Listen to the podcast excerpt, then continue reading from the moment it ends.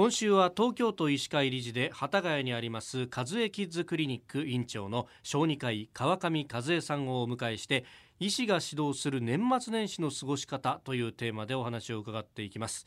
多くの人が知りたいと思う事柄でこの休みの期間中、まあ、特に今年は長いというのもあって、うん、この時に体調悪くなっちゃったりして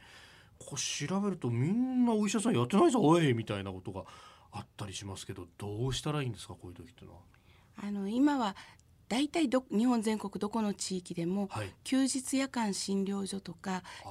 休日対応というのを決めてやっておりますので、はい、あの行政が発行する広報誌とかあるいはホームページ等でその地域の休日診療を確認していただくといいと思います。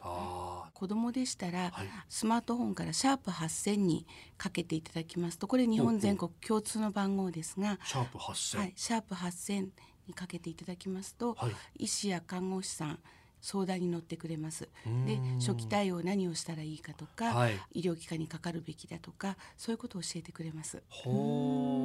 今ちょうどそのシャープ8000で検索してみたんですけれどもそのシャープ8000が実際に受けられる時間帯っていうのは自治体によってまあ異なってくるそうなんですけれどもその自治体ごとにこうどう違うのかっていう部分もしっかり表示されていますしあそうなんだ、はい、実際にこのページが子どもの救急っていうページなんですけれどもこのシャープ8000が書いていることはもちろんなんですが他に例えばこういう症状があったらどういうふうな対処をした方がいいっていうふうな部分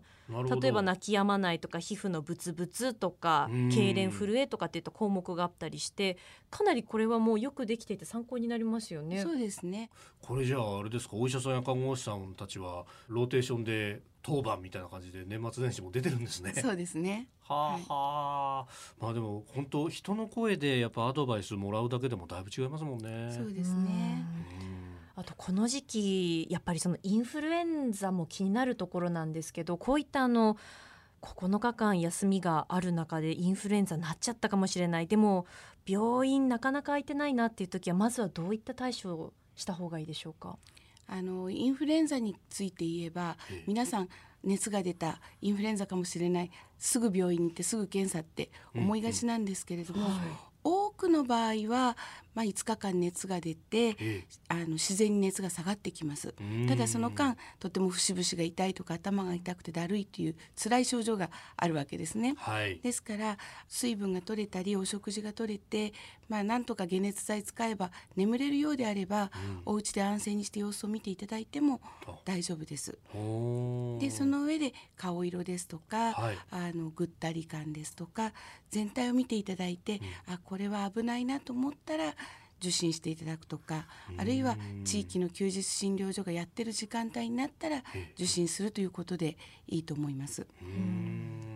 じゃあまずは自分の免疫で何とかする方法もあると。そうですね。あとまあ泊まりがけで出かけるなんてことも多いと思うんですけれどもお医者さんとしてこれは持って出た方がいいよっていう何かものってありますか？保険証は必ずお持ちくださいそれからお子さんの場合にはこれまでに受けた予防接種が分かるような記録母子手帳そのものを持ち歩いていただいても結構ですし、はい、なくすのが怖いようでしたらそのページのコピーをお持ちいただくとやっぱりどんな病気に対するこう感受性があるかリスクがあるかっていうのが評価できますのであれば便利ですね。あとはあの現金をお持ちください。現金？はい。理由のは子どもの場合多くの地域があの一定年齢まで無料で通常診療してますから、地域外に出るとその医療券の部分が使えないので自己負担分が発生してまいります。そうか。はい。年末年始の場合には休日の点数になりますから通常よりもさらにお金がかかりますので加算があるんですね、はい、加算がありますですから少し多めにお金をお持ちいただいた方がいいと思います。ああそこ気をつけなきゃいけないですね、はい、なるほど。えー、明日は元日の特別番組のためこのコーナーはお休みとなります。年明け1月2日に改めてインフルエンザになった場合の対処法などについて伺ってまいります。和江キッズクリニック院長川上和江さんでした。えー、先生、えー、新年もよろしくお願いいたします。よろしくお願いいたします。良いお年を。良いお年を